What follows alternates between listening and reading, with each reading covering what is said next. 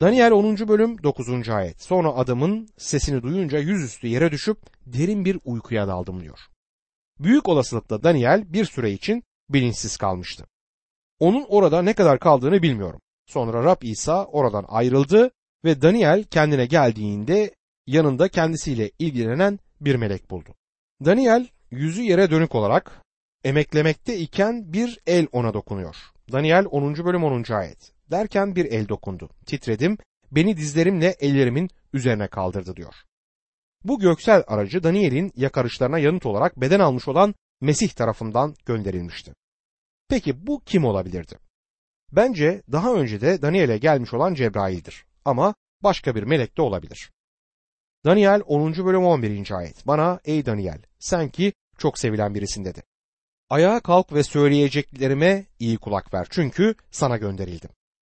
O bunları söyler söylemez titreyerek ayağa kalktım diyor.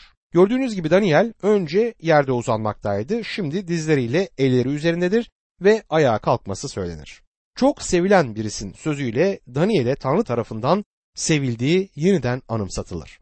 Cennet için bu çok güzel bir ifade. Daniel 10. bölüm 12 ve 13. ayetlerde korkma ey Daniel diye devam etti. Anlayışa erişmeye ve kendini Tanrı'nın önünde alçaltmaya karar verdiğin gün duan işitildi. İşte bu yüzden geldim. Pers krallığının önderi 21 gün bana karşı durdu. Sonra baş önderlerden Mikail bana yardıma geldi çünkü orada Pers krallarının yanında alıkonulmuştum. Burada kısa süreli olarak bir perde açılır ve cennette sürmekte olan bir savaş açığa çıkar. Bu da evrende gözümüzle gördüğümüzden çok daha fazlasının olduğunu bizlere gösterir. Birçoğunu da bilmiyoruz. Bize açıklanan çok azdır ve fazlasını da öğrenmeye çalışmamalıyız. Bu da hemen yanımızda görünmeyen dünyanın içinde iyi ile kötü, ışık ile karanlık, Tanrı ile şeytan arasındaki çağlardır sürmekte olan bir çatışmanın olduğunu bizlere gösterir. Bu bize şeytani güçler ile cennetsel güçler arasındaki bir savaşı resmeder. Daniel dua ettiği zaman sözlerin ilk günden işitildi deniyor. Senin sözlerinden ötürü ben geldim diyor melek. Melek Daniel'in dualarının hemen işitildiğini ve yanıtlamak üzere kendisinin gönderildiğini söyler. Ancak yolunda bir engel vardır. Daniel'e ulaşması zaman alır. Bu gerçekten enteresan bir durumdur. Bu Elçi Paulus'un Efesli imanlara söylediklerine de ışık tutmaktadır. Efesliler 6. bölüm 11 ve 12. ayetler. İblisin hilelerine karşı durabilmek için Tanrı'nın sağladığı bütün silahları kuşanın. Çünkü savaşımız insanlara karşı değil, yönetimlere, hükümranlıklara, bu karanlık dünyanın güçlerine, kötülüğün göksel yerdeki ruhsal ordularına karşıdır. Bir kez daha şeytanın ordularının rütbelerine göre sıralanışını görmekteyiz. Onların gücü bizim dualarımızın niçin yanıtlanmadığını da açıklayabilir zaman zaman. Aslında dua sürekli bir ruhsal savaş demektir. Elçi Paulus duanın kendisi içinde ruhsal bir savaş olduğunu belirtir. Romalılar 15. bölüm 30. ayet. Kardeşler, Rabbimiz İsa Mesih ve ruhun sevgisi adına size yalvarıyorum. Benim için Tanrı'ya dua ederek uğraşıma katılın. Uğraşıma katılın Yunanca'da sunagonizom sözcüğüdür ki İngilizce agonize'den gelir. Tüm güçle mücadele etmek anlamına gelmektedir. Biz de dua ederken mücadele etmek zorundayız.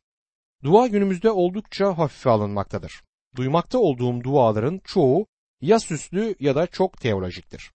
Kanımca bu ikisi olmadan da olabilir. Gerçek dua acı verici olabilir. Ruhsal gücü ortaya çıkarmak için engelleri aşmak durumundadır gerçek dua. Bu işe süslü sözlerle Rabbi oyalayarak ya da çok derin sözler söyleyerek girmek gerekmiyor. Dostum bu ruhsal bir savaştır. Melek Daniel'e şöyle demişti. Senin sözlerinden ötürü ben geldim. Fakat Fars ülkesinin reisi 21 gün bana karşı durdu. Peki o kimdir? Normal bir kral böyle bir şey yapamazdı. Bu herhalde şeytanın elçisi görevini üstlenmiş bir cindi. Tanrı'nın sıra sıra melekleri olduğu gibi şeytanın da bir cin ordusu vardır. Generaller, albaylar, teğmenler, çavuşlar ve onbaşılardan oluşan bir ordu. Herhalde Fars kralı ismiyle tanımlanan bu cinin rütbesi o melekten daha üstündü. Dolayısıyla etkisiz kalıp yardım istedi. Hatta baş melek Mikail gelip yolu açmak zorunda kaldı. Yol niçin engellenmiş olabilirdi? Daniel'e Fars ve Yunan krallıkları ile ilgili bilgi verilecekti ki bunu gelecek bölümde göreceğiz. Şeytan böyle bir bilginin sızmasını istemedi. Bu gizli bir bilgiydi ve insanlığın duymasını istemiyordu. Ancak Tanrı o bilginin Daniel'e ulaşmasını istedi. Baş meleklerden biri olan Mikail bana yardım etmeye geldi ve ben orada Fars krallıklarının yanında alıkonuldum diyor. Büyük olasılıkla Fars krallıklarını ilgilendiren bir sorun yaşanmaktaydı. Daniel'in Fars ülkesinde olduğunu anımsamalıyız ve göksel varlıkların yardımı gerekiyordu. Bu Daniel'in aslanların çukuruna konmasıyla aynı zamana denk gelir. Gördüğünüz gibi Rab kendisinin haberi bile yokken Daniel için çalışmaktaydı. Bizler imanlar olarak ruhsal bir savaşın içinde olduğumuzu bilmeliyiz. Şeytanın ne kadar sık dua yaşantımızı bölmeye çalıştığını görmek ürkütücüdür. Dua toplantılarının cansızlaşma nedenlerinden birisi de oraya gidenlerin sürmekte olan savaşı fark etmeksizin güzel ve kısa dua etmesidir. Çarpışılıp kazanılması gereken bir savaş var. Elçi Paulus 2. Korintiler 10. bölüm 3, 4 ve 5. ayetlerde bundan tekrar söz eder. Hristiyan yaşamı bizim hayal ettiğimizden çok daha ciddi ve zordur. Yaşamlarımızda kutsal ruhun gücüne ve Mesih'in varlığına olan ihtiyacımızın farkında olmamız gerekir. Ruhsal savaşın içinde olduğumuz gerçeğini unutmayalım. Daniel 10. bölüm 14. ayette son günlerde halkının başına neler geleceğini sana açıklamak için geldim şimdi. Çünkü bu görüm gelecekle ilgilidir diyor. Daniel kitabının geri kalan kısmını anlamanın anahtarı bu ayettedir. Bu son görümü karakterize eden üç özelliği sizinle paylaşmak istiyorum. İlk olarak bu görüm halkın ile ilgilidir diyor. Burada kategorik ve dogmatik olarak İsrail'in kastedildiğini belirtebiliriz. Yoksa anlam bilim ve söz dizimi yönünden zor bir noktaya gelecektir. Senin halkın diyor. Burada kastedilen İsrail'dir. İkinci olarak bu son günlerde tamamlanacaktır sözüdür. Son olaylar büyük sıkıntı dönemi olan 70. haftada olacaktır. Son günler bu dönemin sonunu ifade eder. Üçüncü nokta ise bu görüm gelecekle ilgilidir. Bu da yalnızca olayların gerçekleşmesi için değil, görümün de sona ermesi için uzun bir sürenin gerekli olduğunu vurgular. Şimdi bölümün ikinci bölümüne geçelim. Tarihseldir ve gerçekleşecek olan peygamberliktir. İlk geldiğinde peygamberlikti ancak artık yerine gelmiştir. Daniel'in anlayışı desteklenmiştir. Daniel 10. bölüm 15 ve 16. ayetler. O bunları söyleyince suskun suskun yere baktım. Derken insanoğluna benzeyen biri dudaklarıma dokundu. Ben de ağzımı açıp konuşmaya başladım. Karşımda durana, ey efendim, bu görüm yüzünden acı çekiyorum, kendimi toparlayamıyorum, dedim diyor. Gördüğünüz gibi bu olay Daniel'i fiziksel olarak çok etkilemişti. Daniel 10. bölüm 17 ve 18. ayetlerde ben kulun nasıl seninle konuşayım? Gücüm tükendi, soluğum kesildi. İnsana benzeyen varlık yine dokunup beni güçlendirdi diyor. Günümüzde de melek gördüğünü söyleyen kişilerle karşılaşırız. Ancak bu durumun kendilerini fazla etkilemediğini söylediklerinde gerçekten bir melek görmediklerini anlıyorum. Melek görmek Daniel'i derinden etkilemişti. Daniel 10. bölüm 19 ila 20. ayetlerde Ey çok sevilen adam korkma dedi. Esenlik olsun sana güçlü ol. Evet güçlü ol. O benimle konuşunca güçlendim. Konuşmanı sürdür efendim. Çünkü bana güç verdin dedim. Bunun üzerine sana neden geldiğimi biliyor musun dedi. Pers önderiyle savaşacağım. Ben gidince Grek önderi gelecek diyor. Diğer bir şeytani güç olan ve Yunan ilini temsil eden bir melek gelecektir. Daniel'e görünen meleğin sürmekte olan savaşa geri dönmesinin gerektiğini anlıyoruz. Daniel 10. bölüm 21. ayet. Ama önce gerçek kitapta neler yazıldığını sana bildireceğim. Onlara karşı önderiniz Mikail dışında bana yardım eden kimse yok diyor. Gerçek kitapta yazıldığını sana bildireceğim sözüyle melek Daniel'i Tanrı sözüne yöneltir. Yazılan, yazılıp kaydedilmiş anlamına gelir. Yani Daniel Tanrı sözüne aykırı bir şey işitmeyecek ve görmeyecektir. Dostum Tanrı sözü, Tanrı çocuğunun ruhsal savaşta kullanacağı en etkili silahtır. Buna ruhun kılıcı da denmektedir ve bazılarımız bu kılıcı nasıl kullanacağımızı bilmiyoruz. Daniel 11. bölümde Fars ve Yunan illeriyle ilgili o anda gerçekleşen olaylar ve gelecekteki peygamberliklerle ilgili ön bildirimler sunulmaktadır. 10, 11 ve 12. bölümler aynı görümle ilgili olduğundan bu bölümde önceki bölümün devamıdır. Bu bölümün önemi Daniel'in halkı İsrail'i ilgilendiren 9. bölümdeki 70 hafta ile ilgili bazı ayrıntıları içermesinden gelir. Ayrıca ikinci bölümdeki heykel ile yedinci bölümdeki canavarlarda simgelenen dört ulusun son üç ile ilgili ayrıntılarda yine Daniel 10. bölümde anlatılmaktadır. Bu bölümün öneminden dolayı şeytan Daniel'in duasını yanıtlamaya gelen meleği engellemeye çalışmıştı. Çünkü o peygamberlik Daniel'in halkıyla ilişkileri açısından çok önemli olan iki ulusun durumuyla ilgiliydi. Bu iki ulus ise Fars ve Yunan uluslarıydı. Bu bölümün bir özelliği de peygamberlikler yönünden eski ve yeni antlaşma arasındaki boşluğun bir kısmını dolduran bir köprü görevi görmesidir.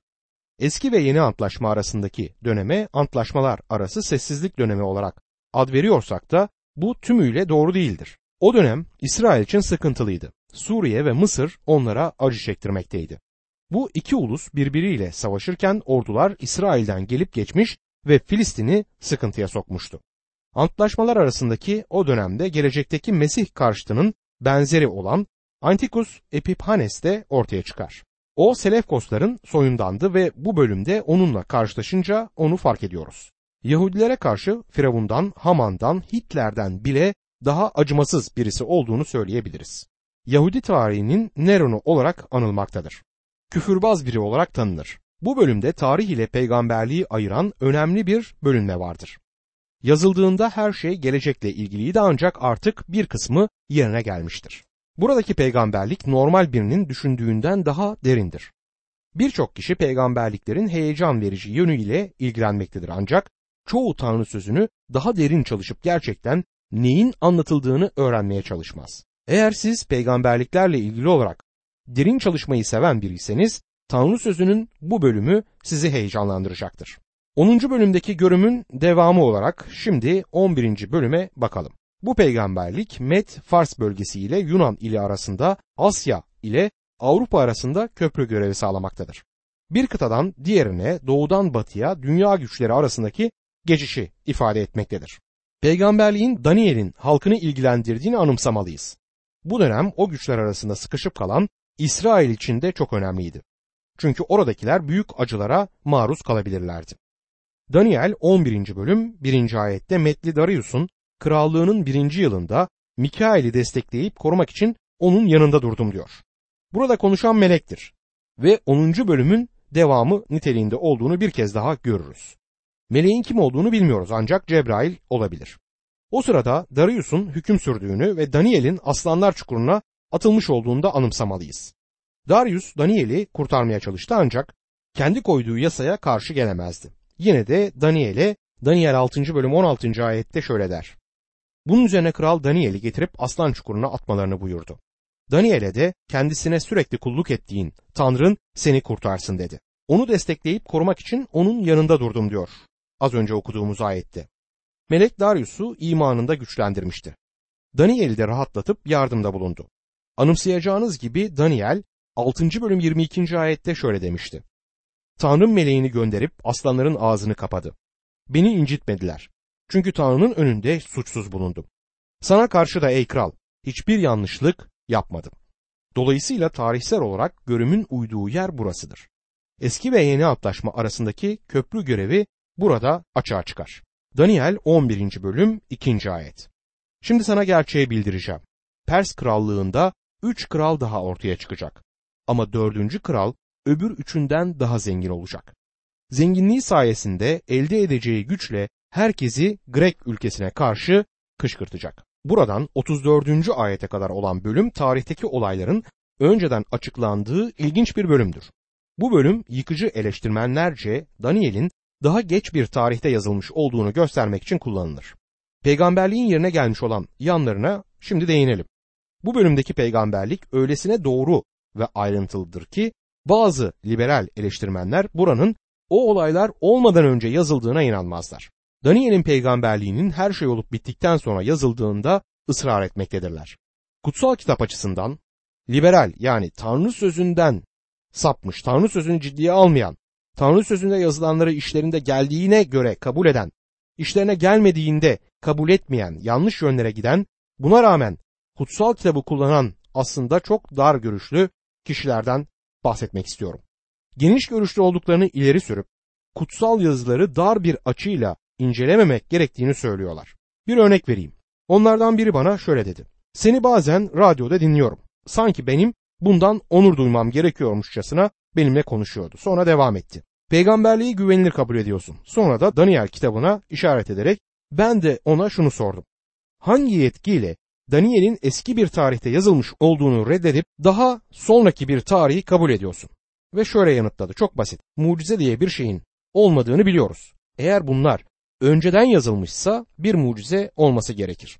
Öyleyse sonradan yazılmış demektir. Şimdi de size soruyorum. Bu ön yargılı ve dar görüşlülük değil de nedir?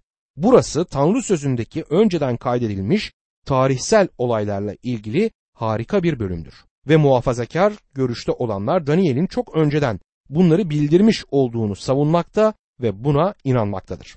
Bu da önünde bir mucizenin bulunduğu anlamına gelir. Melek bu bilgiyi Daniel'e verdiğinde Daniel'in bunları görecek kadar yaşamayacağını biliyordu. Burası Tanrı halkının o sıkıntılı günlere dayanabilmelerine yardımcı olabilmek için yazılmıştır. Ayrıca Tanrı'nın en son olacak olayları başından itibaren bildiğini gelecek kuşaklara aktarmayı da amaçlar. Melek ona Koreş'ten sonra dört önemli Fars kralının çıkacağını söyler. Sanıyorum bugün onları sırayla sayabiliriz. İsa'dan önce 529 yılında Champiyes bunlardan ilkiydi. Sahte Smardis İsa'dan önce 522 yılında ortaya çıktı. Darius Haystaspis İsa'dan önce 521 ve İsa'dan önce 480 yılında da Yunanistan'ı ele geçiren Keserkes ortaya çıkmıştır. O yenilmiş ve ardından da Med Fars krallığı bir daha dünyayı ele geçirmeye çalışmamıştır. Öyle inanıyorum ki Keserkes Ester kitabındaki Ağaç Veroş'tur. Buradaki peygamberlikte de belirtildiği gibi oldukça zengin bir kraldı. Daniel 11. bölüm 3. ayette sonra güçlü bir kral çıkacak. Büyük yetkiyle krallık edecek ve dilediği gibi davranacak diyor. Güçlü ya da yiğit bir kral. Bu İsa'dan önce 335 yılında Grek Makedon İmparatorluğu'nun başına geçen Büyük İskender'dir. Farsları yenip güçlü bir imparatorluk kurmuştur. Daniel 11. bölüm 4. ayette ise ne var ki o gücünün doruğundayken krallığı darmadağın edilecek, göğün dört rüzgarı gibi dört parçaya bölünecek. Krallık onun soyundan gelenlere geçmeyecek, yerine geçenlerin hiçbiri onun gibi egemenlik sürmeyecek. Krallığı yıkılıp başkalarına verilecek diyor. Büyük İskender dünyaya hükmeden bir liderdi ve görülmemiş bir askeri dehaya sahipti ancak İsa'dan önce 323 yılında alkolizmden ötürü öldü. Ardından gelenler onun geniş krallığına sahip olamadılar. Generallerinden dördü imparatorluğu aralarında paylaştı. Bölünme şu şekilde olmuştu. Kassender Makedonya'yı, Lysiamakhus Türkiye bölgesini, Selefkoslardan Nikador Suriye'yi ve Orta Doğu'nun kalan kısmını ve son olarak da Ptolemey Mısır'ı aldı. Dört ailede kendi içinde savaştı ve sonunda Romalılar doğuya yürüyünce hepsi de egemenliklerini ve krallıklarını kaybettiler. Daniel 11. bölüm 5. ayette Güney kralı güçlenecek. Ancak komutanlarından biri ondan daha çok güçlenecek ve krallığı büyük olacak diye yazar. Güney kralı denirken acaba bu nerenin güneyidir? Kutsal kitaptaki yönler Filistin merkez alınarak verilmektedir. Güney kralı Almanya ya da Amerika'nın güneyi ile ilgili değildir. Burada İsrail'in güneyinden ve büyük bir olasılıkla da Mısır'dan bir kral söz konusu edilir. Ptolemey soyundan birisi bu kral olabilir. Daniel 11. bölüm 6. ayette birkaç yıl sonra bu ikisi uzlaşacak. Güney kralı yapılan uzlaşmayı onaylamak için kızını Kuzey kralına eş olarak verecek. Ama kız gücünü koruyamayacak. Kralın ömrü de gücü de uzun sürmeyecek. Bu arada kızla babası da ona eşlik edenlerle onu destekleyen de ele verilecek diyor. Kuzey kralı Selefkosların soyundan birine göndermede bulunur. Bu ayet bizi İsa'dan önce 250 yıllarına dek getirir. Küçük ayrıntılar konusunda tarihçiler arasında görüş ayrılıkları olsa da o günlerde mahkemelerde olup biten olaylarla ilgili kayıtlardan da peygamberliğin doğru olduğunu anlayabiliriz. Savaşan bu iki aile arasında bir antlaşma sağlamak için Mısırlı Ptolemey, Philadelphus kızı Berenice'yi Suriyeli Antikus Teos'la evlendirmiştir. Antikus daha sonra boşandığı Leodis ile evlendi. O ise Antikus Teos'u zehirletmiş ve oğlu Berenice'nin öldürülmesi emrini vermiştir. Ardından Leodise kendi oğlu Selevkus Kalinikus'u tahta geçirir. Bu hileli bir davranıştı ve Daniel'in peygamberliğinde buna bile yer verilmiştir. Daniel 11. bölüm 7. ayette babasının yerine kızın ailesinden biri ortaya çıkacak. Kuzey kralının ordusuna saldırıp kalesini alacak. Onlarla savaşıp yenecek diyor. Bu Berenes'in kardeşi Poletemi Eürgetes'tir. Bir orduyla gelip Suriye'yi ele geçirmiş ve Antakya'yı da kontrolü altına almıştır. Daniel 11. bölüm 8 ve 9. ayetlerde onların ilahlarını, dökme putlarını, değerli altın ve gümüş kaplarını alıp Mısır'a götürecek. Kuzey kralını birkaç yıl rahat bırakacak. Sonra Kuzey kralı gidip Güney kralının ülkesine saldıracak. Ardından kendi ülkesine dönecek diyor. Ptolemey ganimet olarak Mısır'a 4000 parça altın, 40 bin parça gümüş ve 2500 tane de put götürmüştü. Bunun da nasıl gerçekleşmiş olduğunu göreceğiz. Daniel 11. bölüm 10 ila 13. ayetler. Kuzey kralının oğulları savaşa hazırlanarak çok büyük bir ordu toplayacaklar. Ordu sel gibi taşıyacak. Önüne geleni alıp götürecek. Gelip Güney kralının kalesine dayanacak. Güney kralı öfkeyle çıkıp Kuzey kralına karşı savaşacak. Kuzey kralı büyük bir ordu topladığı halde bu ordu Güney kralının eline teslim edilecek. Bu büyük ordu yenilgiye uğrayınca Güney kralı gurura kapılacak. On binlerce insanı öldürecek ama zaferi uzun sürmeyecek. Çünkü Kuzey kralı öncekinden daha büyük bir ordu toplayacak ve birkaç yıl sonra büyük, iyi donatılmış bir orduyla ülkeye doğru ilerleyecek. Mısır ile Suriye arasında sürekli bir savaş vardı. Fazla ayrıntıya girmeden şunu belirtmeme izin verin. Bu dönemde İsrail yanlış seçimlerinden dolayı sürekli başkalarına tutsak düşmüştür. Daniel 11. bölüm 14. ayet. Bu sırada birçokları Güney Kralı'na karşı çıkacak. Senin halkından bazı zorbalar da görüm yerine gelsin diye ayaklanacak ama yenilgiye uğrayacaklar diyor. O sırada İsrail halkından birçoğu öldürülmüştü. Kuzey ve Güney krallıklarının ellerinden büyük acılar çektiler.